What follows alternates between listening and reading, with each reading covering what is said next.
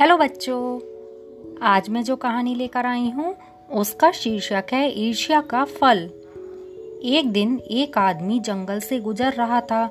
अचानक उसके पैर में एक बड़े से पत्थर से ठोकर लगी। उसने पत्थर को उस रास्ते से उठाकर एक पेड़ के नीचे रख दिया। कुछ समय बाद एक चित्रकार उस पेड़ की छाया में चित्र बनाने बैठा।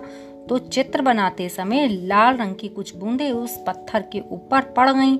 और वह रोली की तरह लगने लगा।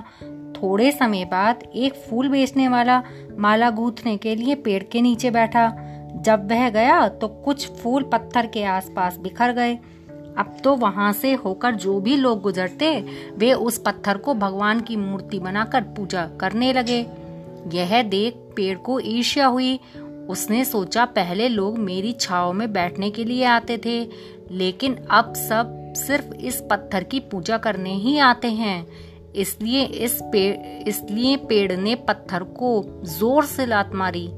जब लोग पत्थर की पूजा करने आए तो उन्होंने देखा कि पत्थर कहीं दिखाई नहीं पड़ रहा है। उनमें से एक व्यक्ति बोला, भगवान, इस स्थान को छोड़कर कहीं और चले गए हैं। इसका मतलब यह जगह अपवित्र है और यहाँ पर बुरी आत्माओं का वास है। अतः हमें इस पेड़ को काट देना चाहिए।